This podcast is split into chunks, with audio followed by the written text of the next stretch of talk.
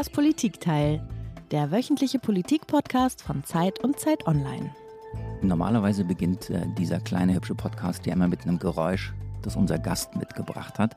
Heute machen wir da eine große oder kleine Ausnahme, denn bevor wir das Geräusch hören, das unser Gast mitgebracht hat, habe ich ein Geräusch im Angebot. Und eigentlich sind es sogar zwei. Also das erste Geräusch wäre ein Husten, Schnupfen, Niesen, Schnauben, so die üblichen Erkältungssymptome. Und das zweite Geräusch wäre Stille, Schweigen. Und normalerweise würde an dieser Stelle jetzt äh, meine wunderbare Kollegin Iliana Grawitz reingerätschen und würde etwas zu dieser seltsamen Anmoderation sagen und fragen und würde fragen, warum husten, warum schnupfen, warum niesen. Aber sie kann heute nichts sagen, sie ist nämlich gar nicht da. Und deswegen Stille oder Schweigen. Und jetzt merken Sie schon, worum es bei meinen Geräuschen hier heute geht. Iliana ist krank, sie hat Husten, sie hat Schnupfen, sie hat Fieber. Nein, es ist nicht Corona, aber es geht ihr nicht gut. Sie lässt sich entschuldigen. Und sie fehlt mir natürlich, sie fehlt uns heute in diesem Podcast. Und deswegen zuerst an dieser Stelle als allererstes ein herzliches gute Besserung, äh, liebe Iliana. Komm wieder auf die Beine und ich freue mich, wenn du wieder da bist. So, aber ganz alleine geht es hier beim Podcast natürlich auch nicht. Und deswegen habe ich gedacht, wenn ich schon heute alleine moderieren muss oder darf oder soll, dann gehe ich äh, ins Studio. Wir machen das nicht remote aus dem Office. Ich gehe ins Studio zu den Pool Artists unserer wunderbaren Produktionsfirma. Und deswegen sitze ich heute hier am Tisch zusammen mit Felix. Hallo Felix. Hi, guten Morgen. Felix ist hier äh, dafür zuständig, alles nicht nur mitzuhören, sondern mitzuschneiden und am Ende auch eine wirklich gute Podcast-Folge daraus zu machen. Und natürlich habe ich einen Gast für diese Folge, einen Gast für die kommende Stunde. Bei mir im Studio ist Jakob Simmang. Er ist Arzt und Wissenschaftsjournalist und ein ganz, ganz toller Kollege von Zeit Online. Hallo Jakob. Hallo Marc, danke für die schöne Anmoderation. Ja, du hast keinen Husten, du hast keinen Schnupfen. Ich bin gesund. Wir sind gesund, wir sind äh, alle drei geimpft und wir wollen über das Impfen sprechen. Das ist unser Thema, deswegen habe ich gedacht, kommst du heute mal zu mir. Denn da ist was los im Land, lieber Jakob. Wir müssen sprechen über Impfskeptiker, wir müssen sprechen über Impfgegner. Vielleicht sollten wir besser, weil es neutraler ist, das Wort benutzen, Menschen, die sich nicht impfen lassen wollen, denn bei Skeptiker und Gegner, da schwingt auch immer schon was mit, jedenfalls aus Sicht der Gegner und Skeptiker. Aber es gibt jede Menge Menschen, die sich nicht impfen lassen wollen in diesen Tagen und in dieser vierten Welle, in der wir jetzt sind. Und deswegen gibt es ganz große Fragen, die sich stellen und die wir heute in dieser Stunde beantworten müssen. Es sind gesellschaftliche Fragen, es sind politische Fragen, es sind virologische Fragen, es sind Fragen, die du beantworten kannst oder auf deren Beantwortung wir beide uns gemeinsam begeben auf die Suche nach den Antworten aus ärztlicher, aus journalistischer, aus, aus ähm, vielleicht auch Sicht von Vätern, oder? Du, du hast auch ein Kind. Nee. Oh. Aber ich habe viele Freunde mit Kindern, deswegen okay. kenne ich die Fragen. Okay. Wie alt bist du, Jakob? 33. 33. Okay, also ich fände es jedenfalls gut, wenn wir zu Beginn dieser Stunde einmal versuchen, diese Fragen uns gemeinsam so ein bisschen zu erarbeiten, damit unsere Hörerinnen und Hörer auch wissen, was in der kommenden Stunde wirklich auf sie zukommt. Denn es soll auch um Aufklärung gehen und um die vielleicht große und ganz einfache und gleichzeitig komplizierte Frage, was mache ich denn eigentlich, wenn meine Mitbewohnerin, meine Nachbarin, meine Kollegin, mein bester Freund, wenn die sich nicht impfen lassen wollen? Was ist da los? Womit kann ich sie überzeugen? Was sind so Fragen, über die wir in der kommenden Stunde reden müssen? Jakob, was glaubst du? Wir müssen, glaube ich, darüber reden, was von staatlicher Seite noch gemacht werden kann, um Menschen zu erreichen, weil ich glaube, es schon sehr wichtig ist, dass wir eine hohe Impfquote haben für den Winter, der kommt und auch für die kommenden Jahre. Und weil es da nicht um eine Quote geht, sondern um Menschen, die, ähm, wenn sie nicht geimpft sind, ein viel höheres Risiko haben, schwer zu erkranken und in einem Winter, in dem hohe Infektionszahlen kommen, ist das einfach ein wichtiges Thema. Ich glaube, wir müssen darüber sprechen, ob man alle erreichen kann oder ob das auch eine Fiktion ist, alle zu erreichen. Und wenn wir nicht alle erreichen können, was müssen wir dann tun, damit es allen möglichst gut trotzdem geht in diesem Winter? Ich glaube, das sind vielleicht so die drei wichtigsten Fragen, die ich mitgebracht habe. Genau, ich habe mir auch noch ähm, überlegt, also einfach nochmal am Anfang vielleicht zu sagen, wer lässt sich jetzt wirklich nicht impfen und aus welchen Gründen, dass wir tatsächlich die Skepsis und die, die Gegenargumente egal wie wirr oder vielleicht auch wie interessant sie erscheinen, dass wir die einfach mal durchgehen und wie ernst zu nehmen sind eben Folgen von oder Furcht vor Nebenwirkungen, andere Ängste, dass wir das am Anfang auch einmal klären medizinisch. Fände ich ganz gut. Zuerst aber, auch wenn ich hier ganz kurz am Anfang mit meinen Impro-Geräuschen versucht habe, den Podcast zu starten, zuerst startet dieser Podcast natürlich auch in dieser Folge mit einem Geräusch, das du mitgebracht hast, lieber Jakob. Hören wir doch mal rein.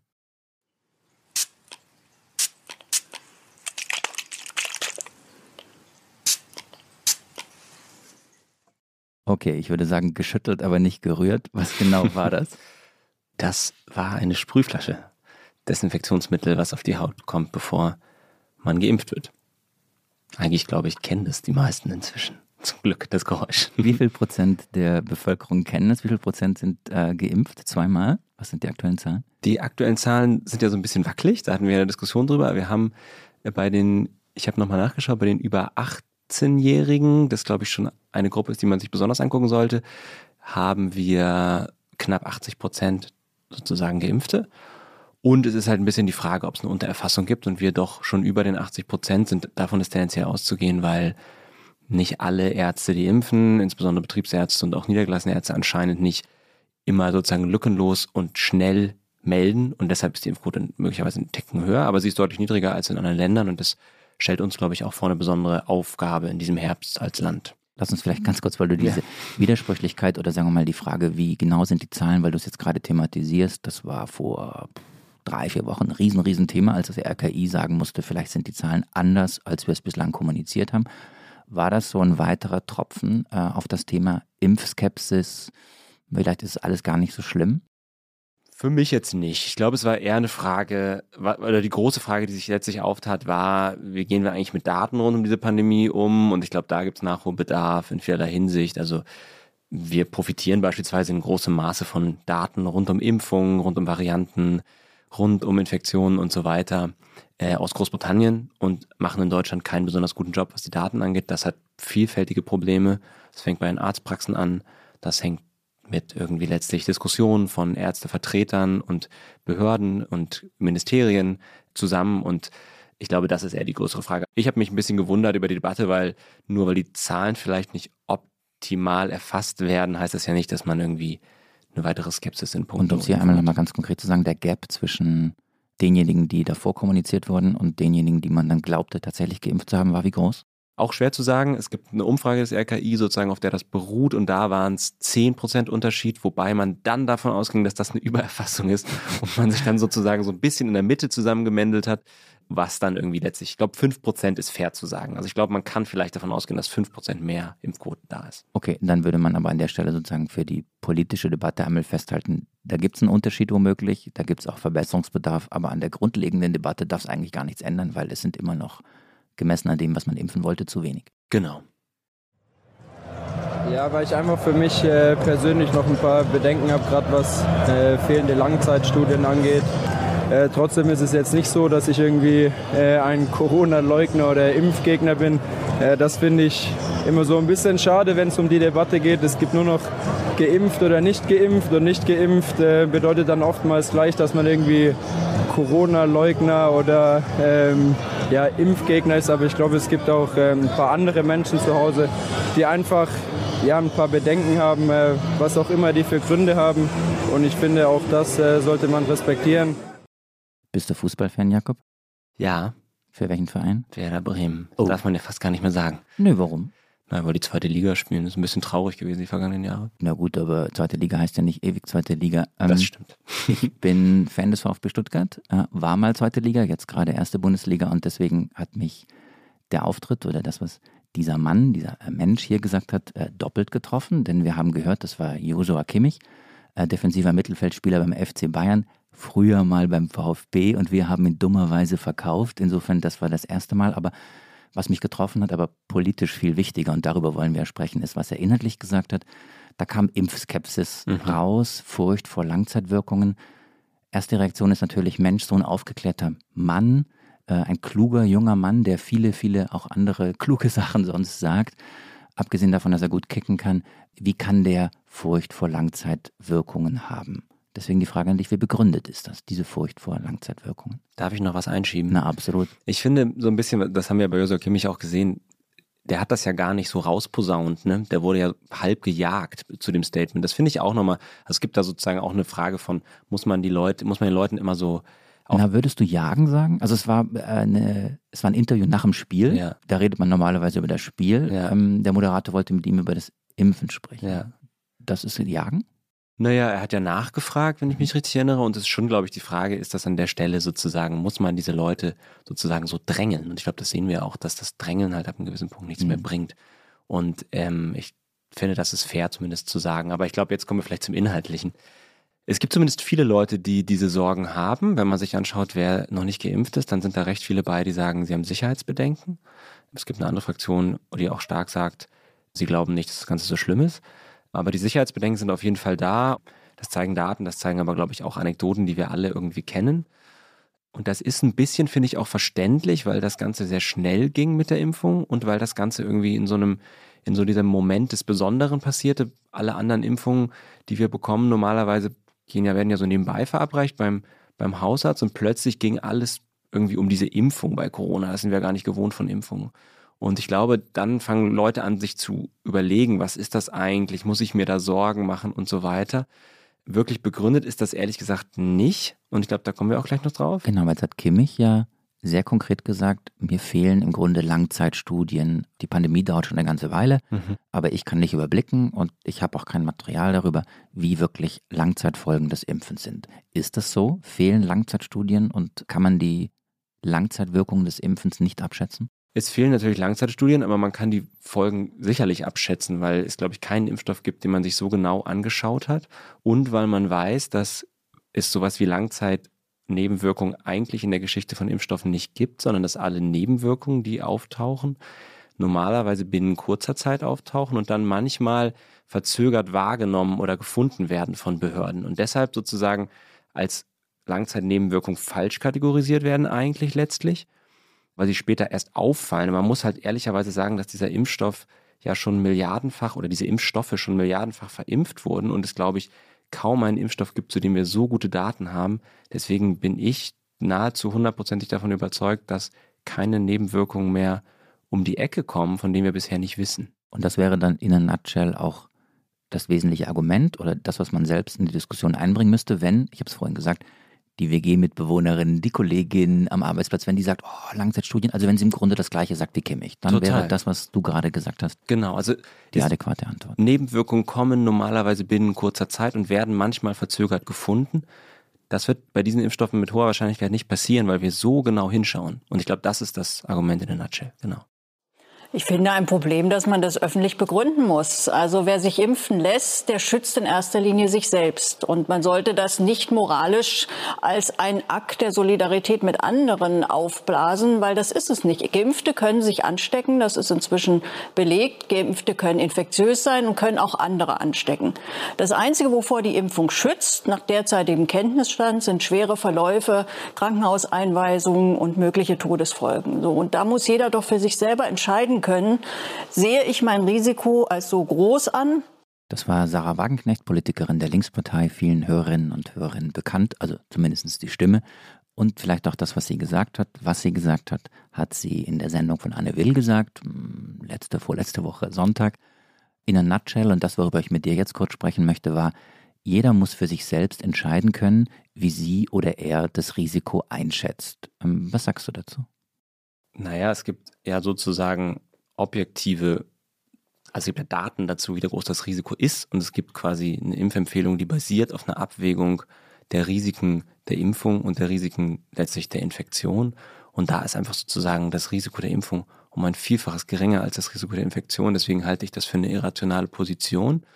Muss ich einfach so sagen, weil die Impfempfehlungen zustande kommen als Abwägung von sozusagen Nutzen und Risiko. Und das Zweite ist auch, dass das Solidaritätsargument meiner Meinung nach nicht zieht. Wir sitzen seit zwei Jahren in einer Pandemie und wir wissen, wenn sich viele Leute anstecken, viele Leute schwer krank werden, leidet das ganze Gesundheitssystem. Und dann leiden auch Menschen, die sich haben impfen lassen, dann leiden eigentlich letztlich alle.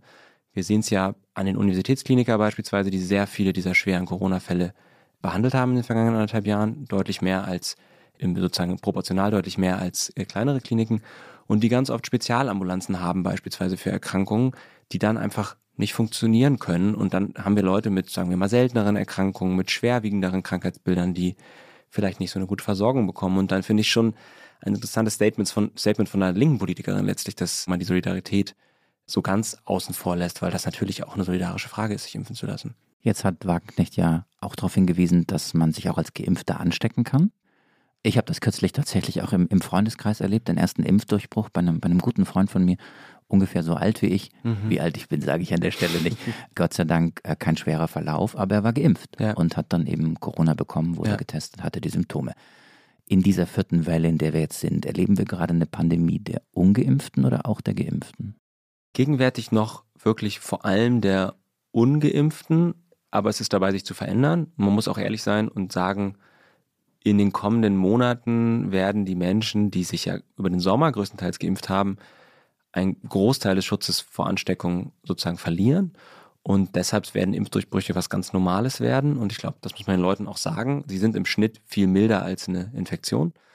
Aber klar, ich meine, letztlich, wir reden auch davon, dass fast 85 Prozent der Bevölkerung geimpft sind. Dann werden die auch, wenn die sich anstecken können, einen substanziellen Teil sozusagen des pandemischen Geschehens in diesem Winter ausmachen, ja. Wir sprechen später sicher noch auch über Boosterimpfungen und die mhm. Frage, mhm. ob es eben diese Drittimpfung geben muss und für wen. Genau. Ich versuche jetzt so in diesem Podcast dich eben immer wieder mit diesen Argumenten oder, oder, oder Fragen zu konfrontieren, die dir bestimmt schon ganz oft begegnet sind, die mir vielleicht begegnet sind oder die Leute wie Sarah Wagenknecht formulieren. Also nicht erschrecken. Nee, das ist ähm, gut. ist nicht immer meine Meinung, aber als Moderator muss ich ja versuchen, hier ein bisschen Aufklärung zu leisten. Also, wenn man auch als Geimpfter Corona bekommen kann und sei es mit mildem Verlauf, warum muss ich mich überhaupt noch impfen? Weil sozusagen das Risiko für einen schweren Verlauf sehr viel geringer ist. Wir wissen auch glaube ich, noch nicht genug über Langzeitfolgen der Infektion. Da gibt es ja tatsächlich sozusagen Long-Covid-Symptomatiken. Wir wissen, dass es vorkommt. Ich glaube, das möchte eigentlich auch keiner haben. Also sechs Monate Fatigue oder sozusagen dauerhaft sozusagen diese, diese Ermüdungserscheinung. Ich glaube, das ist ein sehr guter Grund, auch sich impfen zu lassen. Genau, den, das Argument der Solidarität, glaube ich, habe ich auch schon genannt. Ne? Also, dass wir sozusagen gemeinsam in diesem Boot tatsächlich sitzen und je mehr Menschen geimpft sind, desto weniger Belastung ist da fürs Gesundheitssystem, desto weniger politische Maßnahmen wird es letztlich auch nach sich ziehen, dass die Infektionen gerade in die Höhe gehen. Und wenn wir einmal ans Ende der Pandemie schauen, also das Virus ist besiegt ähm, und das dauert hoffentlich dann doch nicht mehr allzu lange, ist es am Ende so, wenn eben Geimpfte auch an Corona erkranken können, wenn auch mit leichterem Verlauf, dass es dann doch wirklich für das Ende der Pandemie einfach alle mal bekommen haben müssen? Absolut. Und ich glaube, es ist eine wichtige Botschaft. Also alle werden es auch bekommen, davon ist auszugehen. Den Punkt, wo wir dieses Virus sozusagen wirklich eindämmen hätten können, der liegt weit im Jahre 2020 zurück. Und ich glaube, dass man sich damit anfreunden muss. Das ist psychologisch, glaube ich, gar nicht so leicht, weil wir haben anderthalb Jahre versucht, es nicht zu bekommen. Wir haben alles sozusagen, der Großteil der Bevölkerung hat alles daran gesetzt, es nicht zu bekommen. Und jetzt heißt es plötzlich, oder auch nicht plötzlich, aber jetzt heißt es, wir werden es alle kriegen. Und ich glaube, man muss aber so ehrlich sein und sagen, dass das so ist. Und dass aber Experten davon ausgehen, dass es wie so ein Rausschleichen aus der Pandemie gibt. Also wir sind geimpft, wir werden uns anstecken zusätzlich und im Laufe der Zeit wird die Infektion für die meisten Menschen immer, immer harmloser werden und irgendwann wie, zum, wie die anderen Coronaviren, die ja zirkulieren, auch letztlich eine, vor allem eine Erkältungserkrankung sein, die allerhöchstens mal ein paar ältere und sehr kranke Menschen trifft. Dann halten wir das jetzt äh, an dem Punkt fest. Erstens, es macht einen Unterschied, ob ich als Geimpfter oder Ungeimpfter Corona bekomme. Ja. Stichwort äh, schwerer Verlauf. Du hast das Thema äh, Solidarität angesprochen und du hast, das war für mich neu, vom Rausschleichen aus der Pandemie hm. gesprochen und im Grunde das als Ende oder, oder Lösung des Ganzen skizziert. Also genau. wir werden es alle kriegen müssen oder wir werden es alle bekommen und deswegen müssen wir auch im Verlauf dieser Dreiviertelstunde, die uns jetzt noch bleibt, auch dann darüber sprechen, was dann mit den Ungeimpften ist und mit den Kindern und so. Kommen genau. wir gleich noch zu. Genau, der wichtige Punkt ist wirklich, und das kann man gar nicht häufig genug sagen, der Erstkontakt des Menschen mit diesem Virus ist der gefährlichste.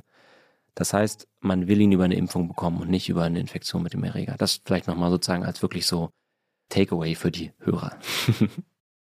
und wie gesagt, diese Art Impfung, die wir jetzt haben, sind eben auch wirklich neuartige Impfungen. Sie haben ein ganz anderes Verfahren. Also der klassische Impfstoff beruht darauf, dass man ein abgetötetes oder auch lebendiges Virus, dann eben Teile davon vielleicht nur geimpft bekommt und darauf die Immunreaktion beruht.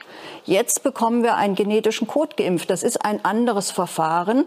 Und ich finde es schon irgendwie anmaßend zu sagen, wir wissen, was das in fünf oder zehn Jahren auslöst. Und ich frage mich natürlich auch, warum die Hersteller in den Verträgen, die ja inzwischen öffentlich sind, so großen Wert darauf gelegt haben, für die Haftung oder nicht dafür zu haften, dass mögliche Langzeitfolgen stattfinden oder kommen, wenn es gar keine Langzeitfolgen geben kann. So, da macht Sarah Wagenknecht vorhin schon kurz vorgestellt, hier nochmal bei uns im Podcast zu hören. Der Take kam aus der Sendung von Anne Will. Da macht sie zwei Punkte, über die wir sprechen müssen. Erstens, wir bekommen einen genetischen Code geimpft, also uiuiui, wie gefährlich ist der Impfstoff. Und das zweite ist die Frage Herstellerhaftung. Aber da kommen wir später zu. Also ganz kurz, mRNA-Impfstoff, ein genetischer Impfstoff, Wie gefährlich ist die Kiste? Naja, vielleicht sprechen wir noch kurz über mRNA und was das ist. Und ich glaube, vielleicht ist es auch nochmal wichtig zu sagen, wenn ich mich mit dem Virus anstecke, dann produzieren meine eigenen Körperzellen mRNA quasi auf Anweisung des Virus, wenn man es mal so sagen will, damit sich das Virus vermehren kann. Bei jeder natürlichen Infektion passiert also letztlich genau das, was bei der Impfung passiert. Wir haben gerade darüber gesprochen, dass wir das alle kriegen werden. Das heißt, vom Mechanismus her, vom molekularen Mechanismus, passiert da gar nicht so viel was anderes. Vielleicht schon mal eine, eine Beruhigung des Ganzen sozusagen. Und dann ist es ja so, dass die mRNA auch abgebaut wird. Das wissen wir recht gut nach der Impfung. Und ich glaube auch eine komische Idee, dass unser Immunsystem jetzt, weil es sozusagen von außen zugeführte mRNA, die ja nahezu identisch ist zu der mRNA des Virus, wenn wir uns infizieren, plötzlich komische Sachen macht. Davon ist nicht auszugehen. Natürlich ist es so, wie immer in der Medizin und wie immer in den Wissenschaften, dass es eine hundertprozentige Sicherheit nicht gibt. Aber auch dann muss man halt sagen, wir wägen Risiken gegeneinander ab und wir wissen um die Risiken der Infektion. Und der Impfstoff selber, sagst du, ist dann im Grunde nicht gefährlicher als ein Totimpfstoff. Genau. Der Totimpfstoff. Der Totimpfstoff. Naja, ich glaube, es ist auch eine, also ich will jetzt niemanden verunsichern. Vielleicht aber, solltest du auch einmal sagen, weil du mRNA ja. wirklich toll erklärt hast, ja. was ein Totimpfstoff ist. Genau, das ist eine, eigentlich eine Klasse von Impfstoffen. Da gibt es verschiedene. Es gibt einfach inaktivierte Viren, die man zusammen mit Adjuvantien, so, sogenannten Impfverstärkern gibt. Es gibt sogenannte Spaltimpfstoffe, die sozusagen Teile des Virus enthalten, Proteinimpfstoffe, eine ganze Palette, die wir tatsächlich schon sehr lange benutzen. Allerdings muss man ja ehrlicherweise auch sagen, wir haben wahnsinnig gute Sicherheitsdaten zu den mRNA-Impfstoffen. Wenn ein Totimpfstoff jetzt auf den Markt kommt, dann haben wir Sicherheitsdaten dazu und ich freue mich über jeden, der den Impfstoff dann nimmt, wenn er denn kommt, weil jeder Geimpfte ist besser als kein Geimpfter. Aber wir haben dann auch bei der Zulassung eines Totimpfstoffs natürlich nicht sozusagen die Daten, wie wir sie jetzt gerade für die mRNA-Impfstoffe haben. Und es gibt auch in der Vergangenheit von Totimpfstoffen Nebenwirkungen und Problematiken. Also ich verstehe die Abwägung gegeneinander tatsächlich nicht, weil wenn wir uns anschauen, was es wirklich in der Geschichte der Impfstoffe mal an schlimmeren, seltenen Nebenwirkungen gab, dann gehen die teilweise auf Totimpfstoffe zurück. Ich will jetzt niemandem Angst machen, aber zumindest ist es so, dass man jetzt nicht per se sagen kann, Totimpfstoffe seien ungefährlich, mRNA-Impfstoffe seien eine Technologie, von der man nichts weiß. Jeder Impfstoff ist neu, jeder Impfstoff kann potenziell Nebenwirkungen haben. Deswegen machen wir Sicherheitsstudien, deswegen machen wir gerade die Phase 4 Studien, die Beobachtung weltweit, was quasi, ob Menschen Probleme haben nach der Impfung, genau. So, also würde Sarah Wagenknecht jetzt hier mit uns am Tisch sitzen und nicht nur du und ich, Jakob, und, und Felix, der, der uns zuhört und die ganze Aufnahme hier auch mitschneidet, dann würde sie ja jetzt auf ihr zweites Argument verweisen, das sie bei Anne Will genannt hat, nämlich, lieber Herr Simank, wenn das alles so ungefährlich ist und die mRNA-Impfstoffe so ungefährlich sind, wie Sie gerade sagen, lieber Herr Simank, warum haben die Hersteller denn dann die Haftung ausgeschlossen? Also ich muss sagen, ich weiß nicht, ob die Hersteller die Haftung ausgeschlossen haben. Ich weiß aber auch nicht, ob es so relevant ist, weil es in Deutschland so ist, dass wenn eine Impfung empfohlen wird, der Staat für etwaige Impfschäden aufkommt. Und das ist der Punkt letztlich. Also wenn es sozusagen Impfschäden gibt im Rahmen dieser Corona-Impfkampagne, dann gibt es auch ein staatliches Einschreiten sozusagen. Und es ist ja auch bei jeder medizinischen Intervention so, dass die Risiken hat und dementsprechend gar nicht die Hersteller belangt werden, außer wenn sie jetzt sozusagen irgendwie nicht fair gespielt haben bei Zulassungsstudien, Sicherheitsstudien etc. Was viele Leute unter diesen Langzeitfolgen ja verstehen, ist, dass das eine Nebenwirkung ist, die auftritt. Also sprich, ich lasse mich heute impfen und irgendwann in einem Jahr tritt eine Nebenwirkung auf. Und so funktionieren halt Impfungen nicht. Das passiert so nicht, das muss man ganz klar sagen. Ähm, Nebenwirkungen gibt es natürlich nach Impfungen. Die kommen dadurch, dass die Impfung eine Immunreaktion auslöst. Und äh, diese Immunreaktion kann auch manchmal Nebenwirkungen verursachen. Diese Immunreaktion dauert aber nur wenige Wochen nach der Impfung. Danach ist die Immunreaktion weg, der Impfstoff ist abgebaut im Körper und danach passiert dann auch nichts mehr. Das heißt, Nebenwirkungen treten bei Impfungen immer innerhalb von wenigen Wochen nach der Impfung auf. Und dann ist natürlich die Frage, warum gibt es dann überhaupt Langzeitfolgen? Was meint man dann damit? Das sind häufig sehr seltene Nebenwirkungen, wo es manchmal relativ lange braucht, bis man die überhaupt der Impfung zugeordnet hat oder bis man genügend Leute geimpft hat, dass man das überhaupt sieht. Das war äh, Carsten Watzel, Professor Dr. Carsten Watzel. Er ist äh, Generalsekretär der Deutschen Gesellschaft für Immunologie und er hat nochmal gesagt, Langzeitfolgen gibt es nicht. Es kann sehr, sehr, sehr seltene Nebenwirkungen geben, aber mit der Betonung auf sehr selten. Jetzt will ich dich ja nicht so leicht vom Haken lassen, Jakob. Du hast vorhin schon gesagt, dass mit den Nebenwirkungen darf man nicht überspielen. Es gibt welche, aber die Gefahr ist nicht so groß. Aber nochmal, wodurch kann man heute ausschließen, dass es nicht doch viel, viel, viel mehr Nebenwirkungen gibt? Es gibt ja sogenannte Surveillance-Systeme, also ähm, in allen Staaten, in denen verimpft wird, also in manchen wahrscheinlich besser, in manchen schlechter, aber in den Staaten, in denen der Impfstoff verimpft wird, gibt es Behörden, die für Impfstoffsicherheit zuständig sind, an die über Ärzte und auch über zum Beispiel in Deutschland die Smartphone-App SafeVac, ähm, also einfach Dinge, die nach der Impfung auftreten, an gesundheitlichen Problemen gemeldet werden. Dann schauen sich dort, wenn es eine Häufung gibt, die Wissenschaftler und die Mitarbeiter an, ob es da überhaupt erstmal eine Häufung gibt im Vergleich zu den Problemen, die, wie sie sonst in der Bevölkerung normalerweise auftreten. Also sagen wir mal Kopfschmerzen. Dann denkt man so, ah, jetzt hat jemand chronische Kopfschmerzen nach der Impfung. Dann schaut man erstmal, sind es wirklich mehr Leute als normalerweise in der Bevölkerung in einem bestimmten Zeitraum chronische Kopfschmerzen bekommen. Und wenn das der Fall ist, dann geht man sozusagen da rein und schaut, könnte das an der Impfung liegen. Dann konsultiert man äh, Wissenschaftler an Universitäten. Das ist ja zum Beispiel passiert bei diesen seltenen Gerinnungsproblematiken nach dem AstraZeneca und Johnson Johnson Impfstoff. Da ist das ja sehr schnell gefunden worden, finde ich persönlich auch eher ein Zeichen dafür, dass diese Systeme funktionieren. Deutschland hat sehr schnell die Probleme gefunden und dann hat man auch die Impfempfehlung angepasst. Inzwischen wird ja AstraZeneca kaum noch verimpft in Deutschland.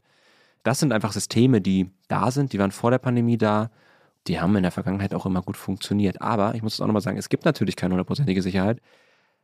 Aber man macht die Intervention ja aus einem Grund, weil man weiß, dass die äh, Erkrankung mit Corona schwerwiegende Folgen haben kann. Das heißt, ähm, man will sich sozusagen, man will einer schwer, einem schweren Verlauf vorbeugen und nimmt dafür ein minimalstes Risiko, dass noch irgendwas um die Ecke kommt, in Kauf. So ist es manchmal. Und ich glaube, man muss sich einfach vergegenwärtigen, wie das Risiko einer Infektion ist und was da alles passieren kann. Und dann ist, glaube ich, die Abwägung eigentlich recht klar. Genau darüber müssen wir und werden wir später äh, auch noch sprechen, denn wir wollten ja auch darüber reden, was denn mit den Ungeimpften passiert und mit denjenigen, die sich anstecken müssen wenn die Quote weiter so niedrig bleibt und überhaupt wieder weiterer Verlauf ist. Und dann müssen wir auch über Long-Covid und, und sozusagen schwere Verläufe sprechen. Ich habe, um nochmal bei der Frage Nebenwirkungen und Impfskepsis zu bleiben, das haben wir noch nicht abgeräumt, habe vor ja, ein, zwei Tagen bei den Kollegen der Berliner Zeitung einen, einen großen Essay der Schriftstellerin Daniela Dahn äh, gelesen, die auch nicht nur skeptisch ist äh, und sich auch nicht nur nicht geimpft hat, sondern eben auch äh, schrieb, dass eine Minderheit diskriminiert werde und ausgegrenzt werde. Und sie sprach von einer gefährlichen Stigmatisierung. Und deswegen wollte ich gern zwei Argumente aus diesem Artikel nochmal aufgreifen, dass wir auch darüber reden. Das erste Argument bezieht sich auf die Boosterauffrischungen. Daniela Dahn schreibt äh, in der Berliner Zeitung, Zitat, regelmäßige Boosterauffrischungen könnten bei Veranlagung auch zu Immunerschöpfung führen. Ist das so? Ich glaube, das ist ein bisschen ausgedacht. Also das ist ja kein medizinischer Term, Immunerschöpfung. Ich weiß nicht, was damit gemeint sein soll. Sie hat es in Anführungszeichen gesetzt. Ich weiß es auch nicht. Ich dachte, ich frage den Arzt. Ja, also der Arzt kennt es nicht und es klingt ein bisschen ausgedacht für ihn als Term. So, sozusagen, also kann ich jetzt gar nicht viel mehr zu sagen. Ich kann was zu den regelmäßigen Boosterimpfungen noch sagen. Es ist ja überhaupt die mhm. Frage, ob es regelmäßige Boosterimpfungen geben wird. Es gibt viele Immunologen, die davon ausgehen, dass wir, wie zum Beispiel auch beim Tollwutimpfstoff, einfach bei einem Schema landen, wo man einfach dreimal geimpft werden muss und dann ist gut. Dazu kommt, das haben wir auch schon besprochen, dann noch so ein bisschen eine Auffrischung der Immunität durch natürliche Infektionen immer mal wieder in den kommenden Jahren. Aber das hältst du für ein, für ein realistisches Szenario. Ja, dreimal, dreimal Corona-Peaks und ist gut. Das kann sehr gut sein, ja. Also wir wissen es schlicht nicht. Es ist so eine, da ist die Annahme drin, dass wir jedes Jahr wie die Grippeimpfung jetzt eine Corona-Impfung bekommen müssen. Das ist überhaupt wissenschaftlich noch nicht belegt. Wodurch genau. und wie entscheidet sich das?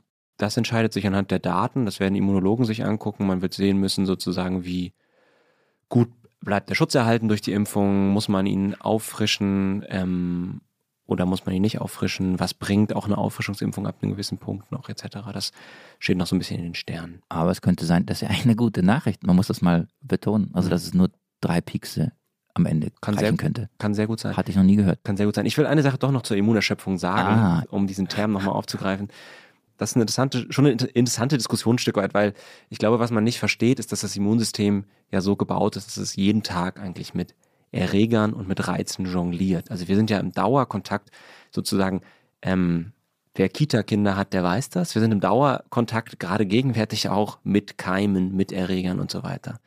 Und das Immunsystem kann das. Das kann eine ganze Menge gleichzeitig machen. Und ich glaube, ich hätte keine Sorgen, dass wenn es jetzt zusätzlich dreimal einen Corona-Impfstoff bekommt oder dann zusätzlich nochmal einen Grippeimpfstoff, dass es daran in irgendeiner Art und Weise Schaden nimmt. Da gibt es keinen Grund, das anzunehmen. Stichwort Grippeimpfschutz und Stichwort Grippe und Grippevergleich Corona.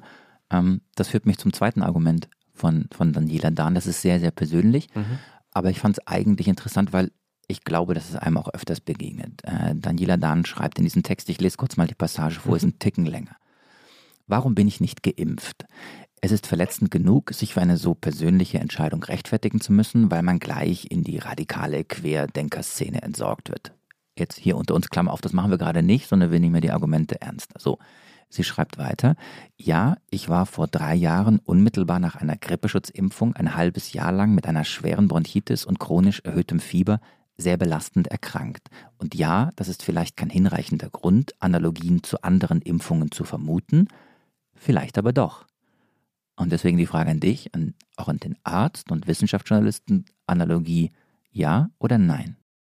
Analogie zu was ist ja auch die Frage, ne? Also was ist dieser Frau, ähm, also erstmal sehr, sehr unschön, ein halbes Jahr eine Bronchitis zu haben. Also eine, eine Reaktion auf die Impfung, so würde ich sagen. Sie hat eine Grippeschutzimpfung bekommen, dann lag sie ein halbes Jahr mit einer schweren Bronchitis und chronisch erhöhtem Fieber, sehr belastend, wie sie schreibt, äh, da nieder mhm. und fürchtet, das eben wieder zu bekommen bei einer anderen Form von Impfung. Da muss man ja, glaube ich, auch dazu sagen, Impfskepsis in Deutschland die gibt es ja nicht nur bei Corona, die gibt es ja auch bei Masern und anderen Impfungen. Ist jetzt sozusagen als Thema nicht vom Himmel gefallen. Hm. Ich glaube, man muss erstmal auch gucken, es gibt ja einen zeitlichen Zusammenhang zur Impfung. Das heißt nicht, dass es einen kausalen Zusammenhang gibt. Und genau aus dem Grund machen wir ja machen wir ja diese Studien, das Paul-Ehrlich-Institut bei uns und in anderen Ländern auch die Behörden und gucken sich an, gibt es eine Häufung von chronischer Bronchitis nach Grippeimpfung? Und soweit ich weiß, hat man das nicht gefunden. Und ich glaube, insofern ist das so schlimm das für die Autorin ist, und es kann einem ja nur leid tun, ist überhaupt nicht klar oder es ist überhaupt nicht wahrscheinlich, dass das mit der Grippeimpfung zusammenhängt. Ich glaube, das muss man auch sagen, wenn denn natürlich passieren manche Dinge einfach auch zeitgleich zueinander und haben aber nichts miteinander zu tun. Also das ist, glaube ich, ein wissenschaftliches Prinzip, dass man zeitliche Zusammenhänge nicht zur Kausalität erklären kann, sondern dass man dafür ein bisschen mehr braucht. Muss man vielleicht nochmal sozusagen, vielleicht muss man da ein paar Sachen nochmal machen. Das muss man, glaube ich, auch mit einem guten Hausarzt besprechen. Der müsste das auch der Autorin hoffentlich gesagt haben.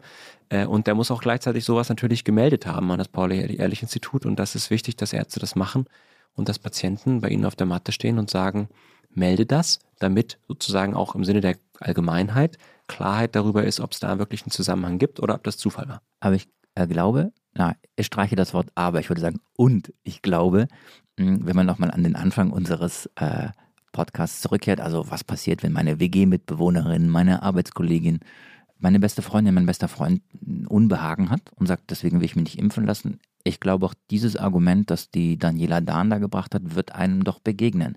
Ich hatte mal eine schlechte Erfahrung, mir ging es mal nicht gut bei was anderem. Ähm, womöglich wird das bei Corona viel schlimmer, weil der Impfstoff ja viel wuchtiger ist. Da ist doch viel mehr Wumms drin bei so einer Pandemie. Also da kommt ja so Laienmedizin und ein ernstzunehmendes persönliches Gefühl, also ich möchte nicht, dass meinem Körper was passiert, das kommt da zusammen. Total, aber man muss es halt erklären und ich glaube, es gibt keinen Hinweis darauf, dass Grippeimpfstoffe zu einer chronischen Bronchitis führen, genauso wie wir einen guten Überblick darüber haben, was nach der Corona-Impfung passiert, nämlich dass Leute sich schon schlapp fühlen, dass sie Fieber kriegen und so weiter. Und das ist ja so ein bisschen wie ich bin mal irgendwo hingereist und als ich zurückkam, hatte ich XYZ oder ich habe einen Freund getroffen und danach hatte ich XYZ. Die Frage ist immer auch, worauf man sich fokussiert. Und ich glaube, wir haben uns gerade sehr viel auf diese Impfstoffe fokussiert. Und dann passieren natürlich, weil immer mal Leuten was passiert, gesundheitlich, Dinge auch im zeitlichen Zusammenhang mit diesem Impfstoff. Aber das heißt überhaupt nicht, dass es da einen kausalen Zusammenhang gibt. Und ich glaube, das muss man den Leuten einfach auch nochmal erklären. Und ich glaube, das hilft vielleicht auch ein bisschen so die Sorge zu nehmen, dass diese Impfstoffe wirklich zu diesen Problemen führen. So, wir haben knapp 35 Minuten gesprochen, lieber Jakob. Deswegen ist jetzt die Zeit für harte Fakten. Wie viel Prozent der Menschen in Deutschland werden am Ende sich nicht impfen lassen? Was glaubst du, wie hoch ist der Anteil derjenigen, die aus welchen Gründen auch immer ungeimpft bleiben werden, wollen, vielleicht auch müssen? Ich schätze, dass es wahrscheinlich knappe 10 Prozent sind. Und das ist leider ganz schön viel. Warum zu viel? Ah, zu viel hast du nicht gesagt, das habe ich jetzt gesagt. Also warum so viel? Naja, das beruht ein bisschen auf Umfragedaten, die es einfach zeigen, also dass knappe 10 Prozent der Menschen sagen, ich lasse mich auf keinen Fall impfen. Und dass viele von denen auch, das hat jetzt ja vor kurzem diese Forsa-Umfrage im Auftrag des Gesundheitsministeriums auch gezeigt, tatsächlich auch nicht mehr so richtig zu erreichen sein können. Ja. So, und jetzt habe ich ja äh, gleich gesagt, das ist zu viel. Ist es zu viel? Das ist ja immer relativ, ne? Aber es ist zu viel, um in diesem Winter sozusagen eine entspannte Zeit zu haben. Das kann man, glaube ich, klar sagen, weil 10 wenn sich 10% der Bevölkerung auf einmal infizieren und davon ein substanzieller Teil schwer krank wird, weil er nicht geimpft ist, auch schwerer krank, dann haben wir ein großes Problem, ja. Du hast gerade die Umfrage angesprochen. Ich will sie gerne an dieser Stelle nochmal zitieren. Es gab zum einen die neue Cosmo-Umfrage der Uni Erfurt, die herausfand, dass 30 Prozent der Ungeimpften zögerlich sind und 64 äh, Prozent der Ungeimpften sagen, sie wollen sich auf keinen Fall impfen lassen. Da kommt man dann doch auf eine relativ hohe Quote am Ende derjenigen, die sich nicht pieksen lassen werden. Und die Forsa-Umfrage, die war interessant, weil eben rund zwei Drittel der Befragten, also der Ungeimpften, die befragt worden sind, rund zwei Drittel äh, haben über die Gründe gesprochen und sie äh, sprachen, dass der Druck von außen ihnen zu groß sei und sie eben nach eigenem Ermessen mhm. handeln wollen. Müssen wir auch über Trotz sprechen an dieser Stelle? Absolut. Also wenn man Leuten, und das ist ja, wir, wir haben ja bei Joso Kimmich darüber gesprochen, ich glaube schon, dass man manche Leute auch mit dem Thema manchmal in Ruhe lassen muss. Tatsächlich, wir haben wahnsinnig viel über Impfstoffe gesprochen und geschrieben und so weiter. Und ich glaube, manchmal war das nicht zum Guten, sondern man muss die Leute manchmal auch in Ruhe lassen. Natürlich in, in dem Maße, wo sie sich schon ein festes Meinungsbild gebildet haben. In dem Maße, wo sie schon eine feste Einstellung, sage ich mal, haben und in dem Falle nicht, wo sie Informationen noch brauchen. Und ich glaube, man muss dabei auch aufpassen, dass man nicht die Gesundheit anderer Menschen gefährdet. Aber tendenziell. Aber das ist ein Widerspruch, den ich nicht verstehe. Mhm. Vielleicht kannst du ihn auflösen. Also auf der einen Seite ist es so, dass wir mehr über Impfen informieren müssen und um die Impfquote nach oben zu bekommen, heißt es, müsse man mehr auffordern, dass die Leute zum Impfen gehen, weil es wichtig ist, um die Pandemie zu bekämpfen. Und gleichzeitig sagst du, eigentlich brauchen die Leute nicht mehr Ansprache, weil sie sich dann unter Druck gesetzt fühlen. Also es gibt unterschiedliche Gruppen. Du hast es ja gerade schon gesagt, zwei Drittel sagen, sie haben sich eigentlich, sie lassen sich unter keinen Umständen umstimmen und ein Drittel ist möglicherweise noch umstimmbar. Und ich glaube, diese Leute brauchen eine personalisierte Ansprache. Da bringen jetzt keine Plakatkampagnen und, und Videos mehr was, sondern ich glaube, die brauchen sozusagen direkten Kontakt über Ärzte, über Gesundheitsarbeiter, die in Viertel gehen, in denen die Impfquoten niedrig sind und über Frauenärzte, die junge Frauen erreichen, die sich haben noch nicht impfen lassen, weil sie gewisse Sorgen haben. Und die muss man unbedingt noch erreichen. Und ich glaube, das ist auch ein ganz entscheidender Punkt, wenn man mit Experten dieser Tage spricht. Wir haben viele Umfragen, die sind alle auf Deutsch. Und es gibt ja einen substanziellen Teil der Menschen in Deutschland oder ein substanzieller Teil der Menschen in Deutschland spricht nicht Deutsch. Und ich glaube, dass äh, darf man nicht vergessen. Und was deren Motivationen sind, was deren Ängste sind, was die Informationen brauchen, wissen wir nicht besonders gut. Und ich glaube, diese Leute müsste man beispielsweise wirklich erreichen. Und ich glaube, da muss man einfach schauen. Wir brauchen sozusagen eine Kampagne, die sehr viel stärker fokussiert, müssen aber andererseits, glaube ich, auch ehrlich genug sein zu sagen, gewisse Leute haben sich eingegraben in ihrer Meinung und in ihrem Trotz. Das Lustige ist, Jakob, man sieht, dass du ein super professioneller Podcast-Gast bist. Denn was unsere Hörerinnen und Hörer nicht gesehen haben, ist, während du jetzt hier gerade einfach ganz lässig weitergesprochen hast, habe ich hier ziemliche Verrenkungen auf der anderen Seite des Tisches gemacht, um den Zettel nochmal hervorzuholen, den ich schon auf den äh, Boden geschmissen hatte. Du hast einfach weitergesprochen. Ich habe den Zettel. Ähm, warum spielt das eine Rolle? Weil du gerade über die Menschen gesprochen hast, die, die nicht erreichbar sind. Und auf dem Zettel, den ich schon auf den Boden geschmissen hatte, das war äh, die Studie, aus der ich vorhin zitierte. Mhm. Und da wird nochmal, da werden nochmal die Gruppen genannt. Und ja. ich wollte das einfach gerne an dieser Stelle auch nochmal mhm. betonen, wer das ist. Also, die Autoren bzw. Die, die, die Ergebnisse der Forsa-Studie sind im Grunde so, dass sich neue und eben proaktive Angebote insbesondere richten sollten an äh, Menschen in Ostdeutschland, weil dort die Impfquote sehr, sehr niedrig ist, an Frauen, insbesondere ähm, nach der erfolgten STIKO-Empfehlung für Schwangere und Frauen mit Kinderwunsch scheint es da hohen Aufklärungsbedarf zu geben, an niedrig gebildete Personen, an Personen mit Migrationshintergrund, ähm, da reden wir dann tatsächlich auch über ganze Viertel in Großstädten und eben an Menschen mit Kindern und auch Personen, ganz wichtig, Einsamkeit spielt eine große Rolle, Personen, die entweder alleine leben und niemanden haben mhm. oder Personen, die niemanden kennen, der Covid-19 hatte. Auch das gibt es. Mhm. Und dann ist man, glaube ich, relativ, relativ dort. Und ähm, vielleicht nochmal, das glaube ich, du hast die Cosmo-Studie schon angesprochen, ja. die zeigt schon auch, dass nicht geimpft sein ganz gut korreliert mit einerseits Sorgen um die Sicherheit der Impfstoffe, da haben wir viel drüber gesprochen mhm. schon. Und andererseits dem Empfinden, dass das alles nicht so schlimm ist. Also dann sind wir wieder bei den Leuten, die niemanden kennen, der Corona hatte, sicherlich auch. Genau, das zeigt die Studie vielleicht noch zusätzlich. So, und jetzt springen wir einmal nach vorne, denn wenn es so ist, dass ein gewisser Teil der Bevölkerung noch erreicht werden muss, wer müsste denn was unternehmen, um die Bevölkerung zu erreichen? Also es gibt ja die Politik, gibt es ja. ja nicht. Ja, ich glaube, das ist ein ganz, ganz wichtiger Punkt, dass man sich ja mal anschauen kann, wer die Impfkampagnen gemacht hat in Deutschland. Das hat sehr viel das Gesundheitsministerium gemacht.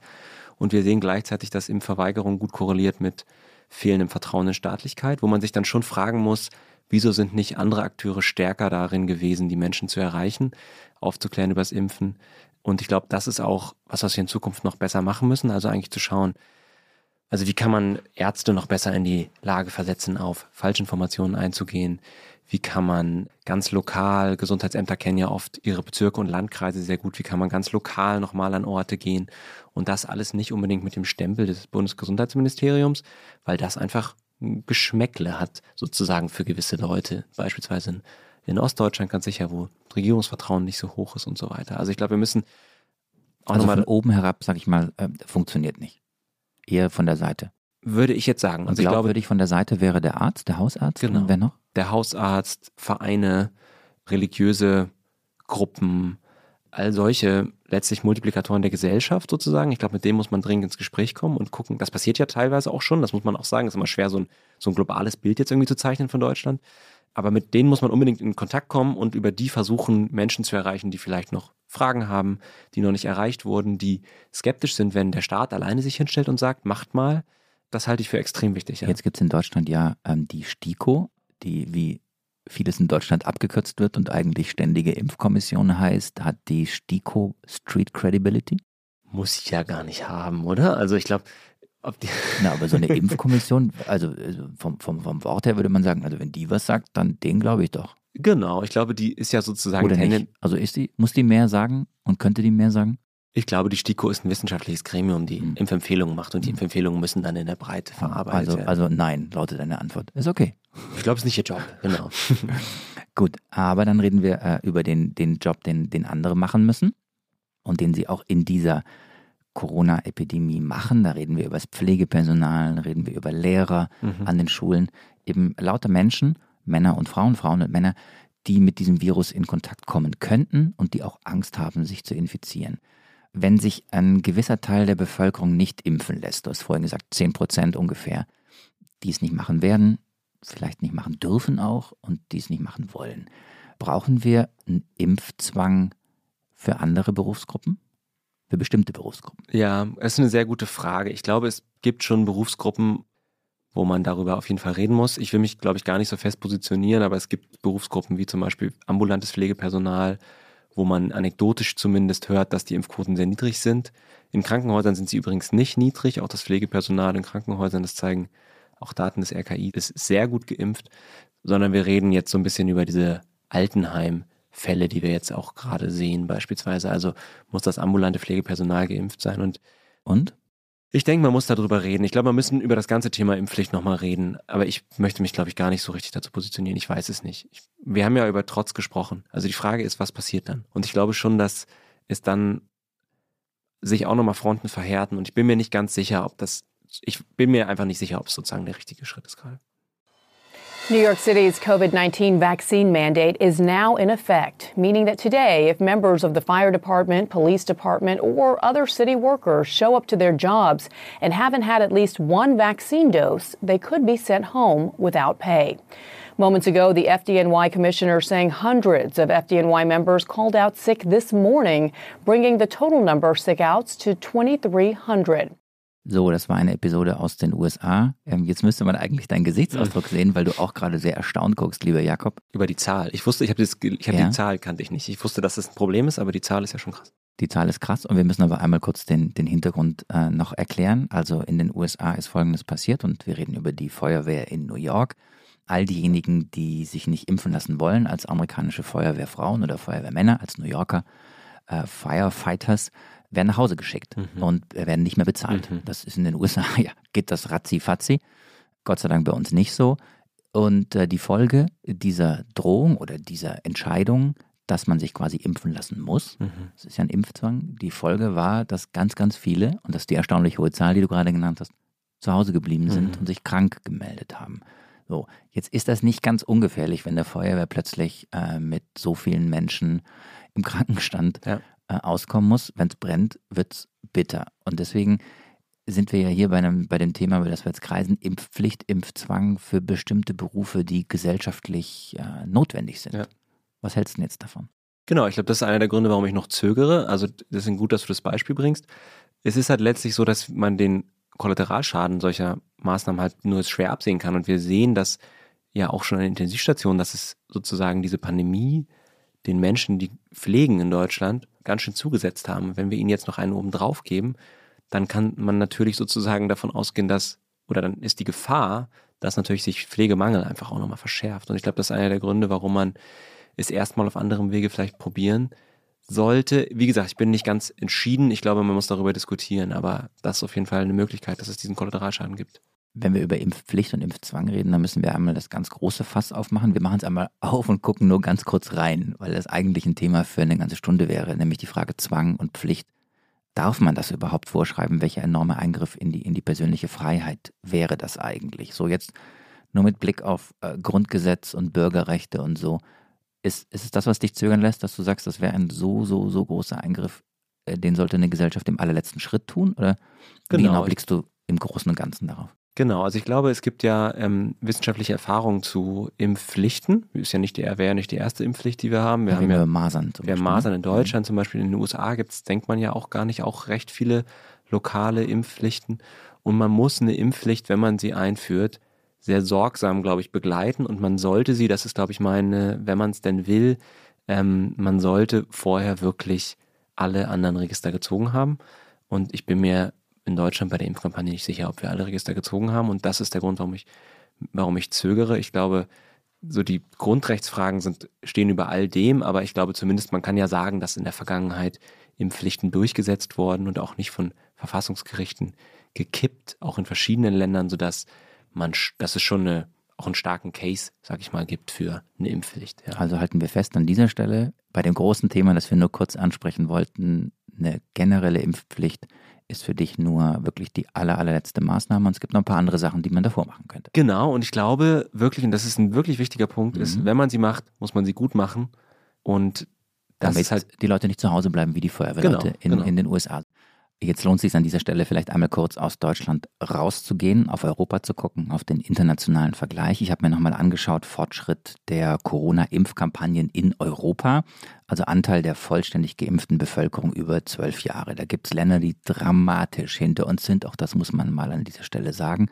Rumänien 32 Prozent, Bulgarien 22 Prozent, Weißrussland 20 Prozent, Republik Moldau 18 Prozent, ähm, Bosnien-Herzegowina 13 Prozent. Das ist dramatisch. Wir liegen bei, Moment, Moment, Moment, äh, ohne Brille, äh, 73 Prozent, äh, sagt diese Statistik. Aber es gibt Länder, die deutlich besser sind und über die müssen wir kurz mal sprechen. Also Spanien 87 Prozent, Großbritannien 79 Prozent. Äh, was kann man von diesen Ländern lernen?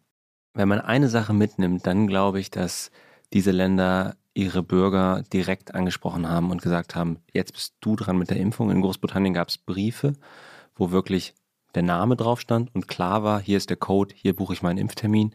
In Spanien gab es meines Wissens sogar Briefe mit Impfterminen, also eine Opt-out-Option tatsächlich und sogar teilweise Telefonanrufe, wenn Leute die Termine nicht wahrgenommen haben. Und ich glaube, das ist so ein bisschen der Bereich des Normalisierens der Impfung, den Leuten einfach zu sagen, es ist das Normalste von der Welt, dass man sich impfen lässt. Und genau du bist gemeint, deswegen gibt es diesen Brief. Und wenn du nicht kommst, gibt es auch noch einen Anruf.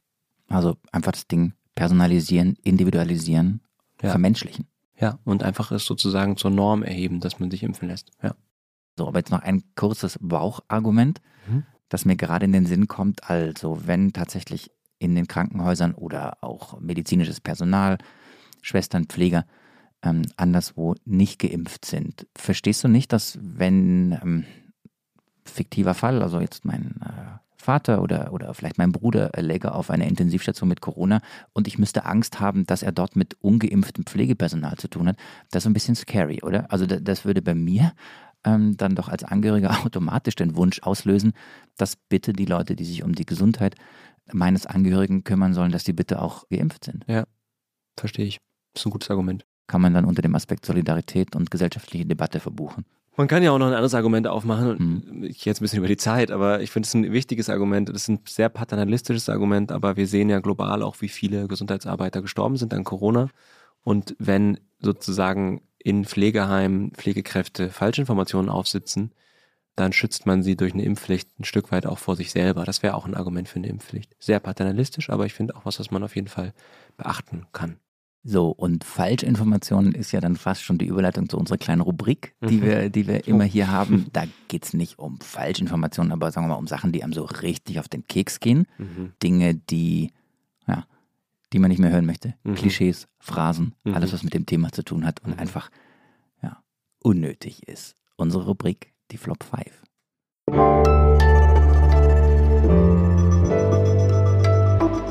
Die Flop 5. Wir könnten die Rubrik auch die allerletzten Dinge nennen, weil wir das allerletzte Mal äh, jetzt über Sachen sprechen werden. Und danach sind sie für alle Zeit vom Tisch, denn du wirst sie jetzt zertrümmern. Ja, ich werde sie nie wieder hören. Nie wieder hören. Was ähm, willst du als erstes nie wieder hören? Ich will das Warten auf Totimpfstoffe nie wieder hören, weil wir haben schon drüber gesprochen. Wenn man diesen Winter auf irgendwas wartet und sie nicht impfen lässt, dann gibt es eine sehr hohe Wahrscheinlichkeit, dass man sich ansteckt. Und es ist keine, keine allzu smarte Idee zu warten, meinem Gefühl nach. Dein zweiter Flop? Mein zweiter Flop ist das Wort Lockdown. Das ist ein Dauerflop. Weil wir schon wieder über einen Lockdown für Ungeimpfte sprechen und in Deutschland eigentlich nie so einen richtigen Lockdown hatte. Ja, da kommst du auch nochmal zu uns in die Sendung, dann machen wir deine eigene Sendung über No-Covid, Lockdown und die Frage, was ganz am Anfang vielleicht richtig oder falsch Aha, gelaufen ist. Ne? Gerne, gerne. Ähm, dritter Flop. Herdenimmunität. Ah, hast du das nicht vorhin selber in den Mund genommen? Nee. Hm? War ich, ich das? Vielleicht. Ich nehme es eigentlich, also ich hoffe nicht. Nee. Ah, gut. Unsere Felix, Felix, Felix gibt hier Zeichen und 1 äh, zu 0 für Jakob. Also ich habe es vielleicht in den Mund genommen. Warum ist das ein Flop? Ja, weil wir seit, ich denke, seit Sommer oder Herbst letzten Jahres wissen, dass die Herdenimmunität, wie wir sie bei anderen Infektionskrankheiten haben, in dem Sinne, als dass irgendwann eine Immunitätsschwelle erreicht ist der Bevölkerung, die dazu führt, dass ein Virus gar nicht mehr zirkuliert, dass wir die nicht erreichen werden bei, bei, äh, bei Corona. Einfach weil ähm, es ein Atemwegsvirus ist und die Immunität auf den Schleimhäuten immer mal schwindet und wir eher davon ausgehen müssen, dass es zirkuliert. Flop 4.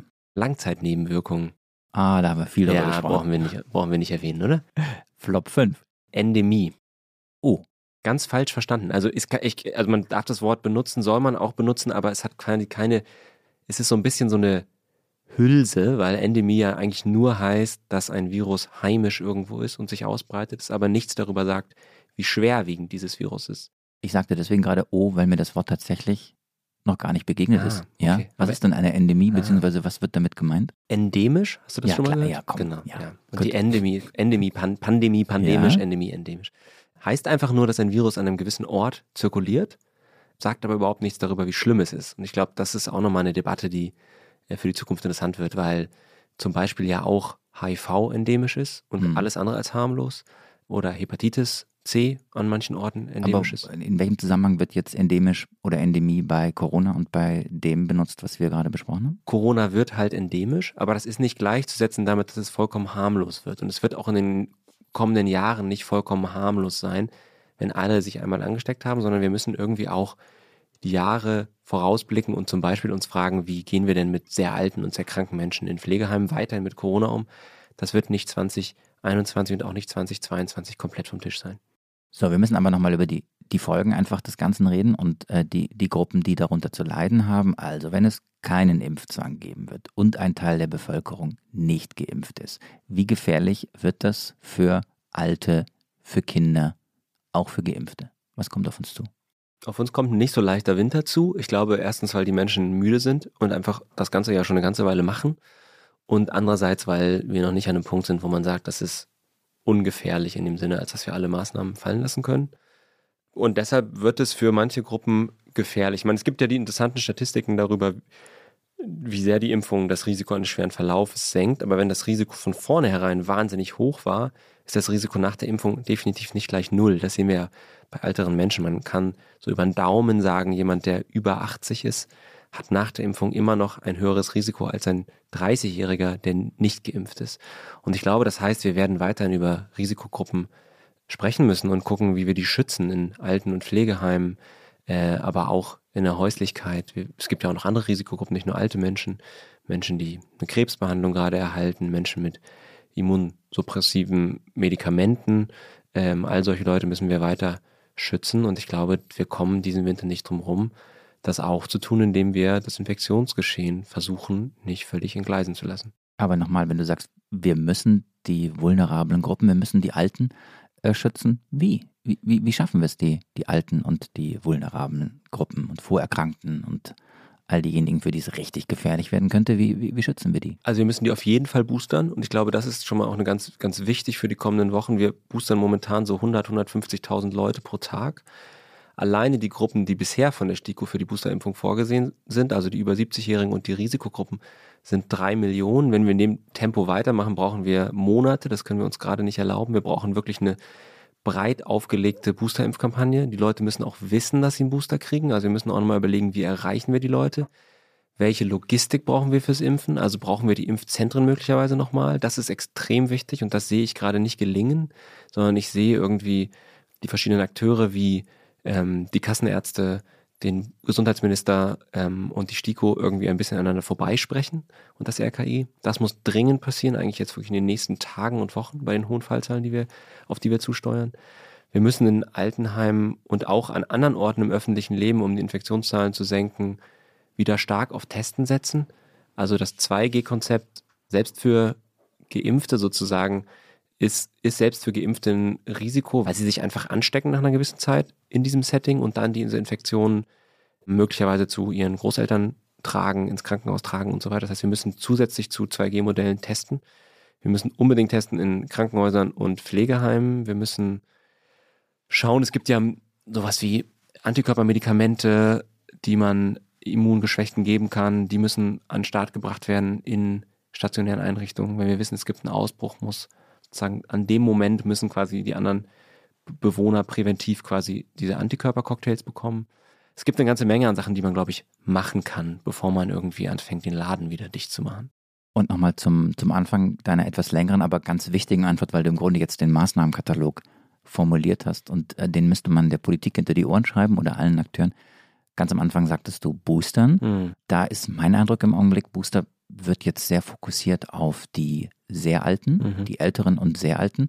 Und das dauert dann so lange, die zu boostern, dass all diejenigen, die, ähm, sagen wir mal so, zwischen 30, 40 und 50 sind, dann gar nicht mehr drankommen, beziehungsweise auch viel zu spät drankommen. Also, also sprich, müssten nicht eigentlich jetzt irgendwie alle boostern? Also ich glaube, die wissenschaftliche Evidenz deutet in die Richtung, dass alle einen Booster bekommen sollten. Das denke ich schon. Es ist jetzt noch nicht von der STIGO empfohlen. Ähm, die guckt sich die Daten ja noch an. In anderen Ländern ist das schon anders. Israel hat ja schon ja. vor Monaten alle geboostert. Ähm, aber die entscheidenden Boosterungen sind tatsächlich bei diesen Risikogruppen. Also das Risiko für jemanden, der keine Vorerkrankung hat und jung ist, einen schweren Verlauf nach zwei Impfungen zu bekommen, ist nicht gigantisch hoch. Da kann man noch mal ein bisschen was drehen, vor allem auch was Infektionszahlen angeht durch die Booster bei den jungen Leuten und man kann auch ein Risiko noch mal senken, ist bestimmt auch gut und es wird bestimmt auch in die Richtung gehen.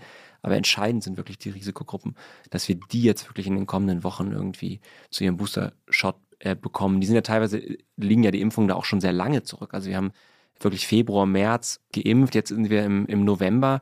Das sind wirklich viele Monate, in denen der Immunschutz dann auch tatsächlich abgenommen hat bei den Älteren und wo man jetzt wirklich diese dritte Impfung bekommen muss. Also das muss wirklich Priorität haben. Es gibt gerade in dieser Woche eine große politische Debatte über die Frage, nicht nur wer soll geimpft werden, sondern auch wo. Hm, die einen sagen, Impfzentren wieder aufmachen. Zum Teil gibt es Impfzentren, die äh, noch in Betrieb sind, aber einfach ja. leer stehen. Und der Chef des, jetzt muss ich überlegen, des Weltärzteverbandes, so heißt es, glaube ich, äh, Montgomery hat gesagt, nee, nee, nee, das sollen mal die Hausärzte machen wenn der Chef des Weltärzteverbandes sagt, äh, lieber die Hausärzte machen lassen sollen, ist das ein Argument, das du teilst oder ist es Lobbyismus?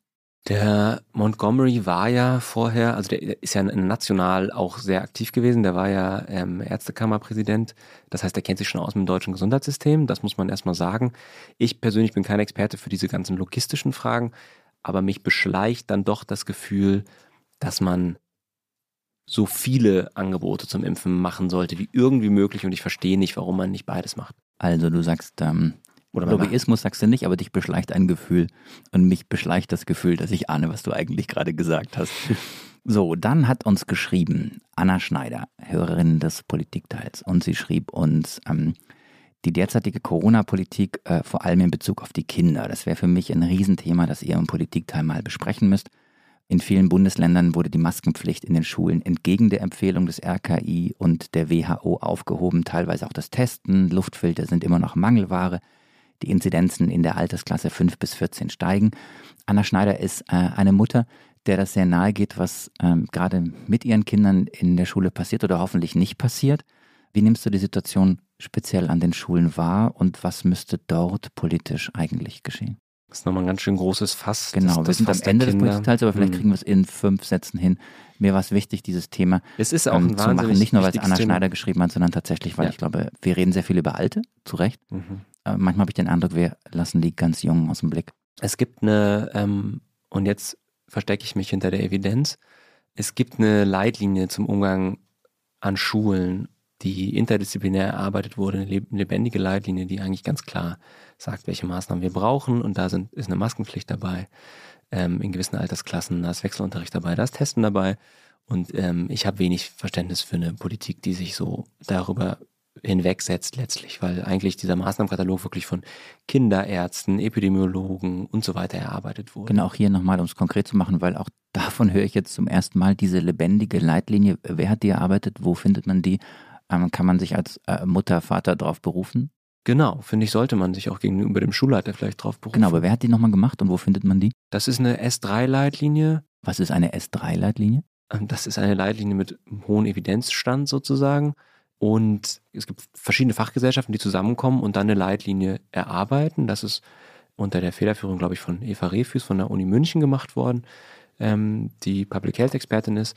Und die findet man im Internet, wenn man mal Leitlinie Schulen Corona googelt. Okay, ja. dann war das äh, sozusagen ein kleiner Service für Eltern und äh, ein kleiner Nudge, ein kleiner Stups für äh, manche Journalistenkollegen. Sie könnten ja mal den Landesbildungsministern die Frage stellen, warum sich äh, manche Bundesländer in den Schulen nicht an diese Leitlinie halten und nicht an diese Empfehlungen. Ja. Und auch dann lohnt es sich, die mal kurz gelesen zu haben. Insofern wird da jetzt irgendwie Google durch die Decke gehen. So, am Ende des Podcasts, mein lieber, kurzer Check. Ich hatte mir aufgeschrieben, worüber wir reden wollten, mhm. als wir da am Anfang so ein bisschen Ping-Pong gespielt haben. Wer lässt sich nicht impfen und aus welchen Gründen? Würde ich sagen, check, oder? Haben wir ja. gemacht. Äh, wie ernste Nebenwirkungen zu nehmen und andere Ängste. Haben wir auch ausführlich gemacht. Check wenn sich ein gewisser Teil der Bevölkerung nicht impfen lässt, brauchen wir einen Impfzwang? Haben wir auch drüber gesprochen zumindest. Genau, aber ich glaube, da warst du eindeutig und ähm, hast ja gesagt, als aller, aller, aller, allerletzte Maßnahme, und es gibt noch ein paar davor. So, dann sind nämlich, äh, genau, wenn es äh, keinen Impfzwang geben wird, wie gefährlich ist es für die Ungeimpften, für die Geimpften, für die Kinder? Check. Check. Und äh, wenn ein Teil der Bevölkerung ungeimpft bleibt, was müsste an anderer Stelle geschehen? Auch check. Das war die lange Antwort von dir, in der du im Grunde den ganzen Maßnahmenkatalog genau. für möglichst kompakt die Nachfolgerin oder den Nachfolger von Jens Spahn benannt hast. Wir sind am Ende des Politikteils, mein Lieber. Es war eine gute Stunde. Es hat Spaß gemacht. Fand ich auch. Vielen Dank. Ich muss äh, an dieser Stelle, ich darf an dieser Stelle mh, mm, noch einen Fehler korrigieren. Äh, ein Fehler, den bedauerlichen Fehler, äh, der uns in der letzten Folge unterlaufen ist. Ähm, da hatten Tina und Heinrich ja äh, gesprochen über Migration und äh, die Lage im Grenzgebiet zwischen Polen und Belarus. Und äh, wir zitierten äh, äh, die polnische Hilfsorganisation Granica, ich hoffe, ich spreche sie jetzt richtig aus, wonach im Grenzgebiet zwischen Polen und Belarus bereits 1000 Menschen ums Leben gekommen seien. Das ist ähm, viel zu viel und auch viel zu hoch. Tatsächlich schätzt Granica die Zahl auf bis zu 10 Menschen. Der Fehler, den haben wir natürlich unmittelbar nach Ausstrahlung auch im Teaser der Folge korrigiert, aber es ist uns wichtig, das hier auch nochmal darauf hinzuweisen. So, das war eine Stunde Politikteil mit Jakob Simmank. Ich darf Sie, liebe Hörerinnen und Hörer, ähm, auf andere Podcasts verweisen, nämlich den äh, Podcast Was jetzt, unseren täglichen äh, Nachrichtenpodcast, die Kollegen äh, von Zeit Online, die zweimal am Tag morgens und nachmittags sie immer auf den neuesten Stand bringen. Da ist Jakob, glaube ich, du bist auch ab und zu zu hm, Gast, ne? Schon öfter mal. Ich glaube, bei dem Thema, über das wir gesprochen haben, da gibt es viel zu sagen. So, was jetzt? Dann sollten Sie unbedingt hören in dieser Woche. Servus, Grüzi und Hallo. Unseren Alpen-Podcast und Okay America ist zurück. Die Kollegin Rike Havertz zusammen mit Klaus Brinkbäumer, die äh, Sie und uns auf den, den neuesten Stand bringen in Sachen Joe Biden. Was ist los? Nächste Woche sind hier Tina Hildebrand und Heinrich Wefing wieder am Start. Es ist Zeit, Danke zu sagen.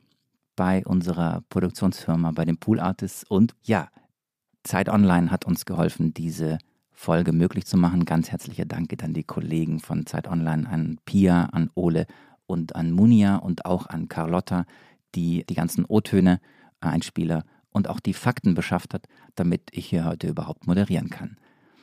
Eigentlich, lieber Jakob, müsstest du jetzt eine Tasse kriegen. Aber? Ich habe sie nicht dabei. Okay. Ich habe ja schon eine. Du hast schon, stimmt, du warst schon einmal im Podcast. Du wirst eine zweite Tasse kriegen. Ich äh, bringe sie dir entweder in der Redaktion vorbei oder sie kommt per Post. Es wird aber demnächst äh, ein neues Geschenk geben. Ah. Ähm, ja, wir haben jetzt äh, nach anderthalb Jahren Politikteil ähm, doch sehr viele Leute mit Tassen beschenkt.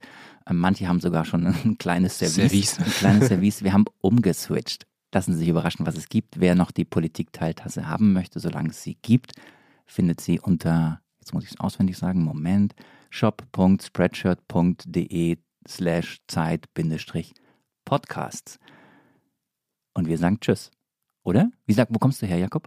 Aus Hamburg. Aus Hamburg. In Hamburg sagt man Tschüss. Tschö? Tschö? Oder ist das. Nee, tschö nicht. tschüss. Nee, nee. Wie sagt man? Tschüss. Tschüss. Ja? Gut. Wir sagen hier immer Ade. Ade kann man auch sagen. Ade, oder?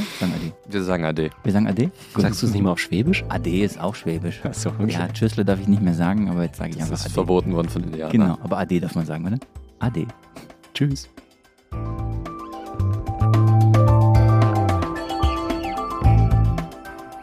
Das Politikteil ist ein Podcast von Zeit und Zeit Online, produziert von poolartists.de.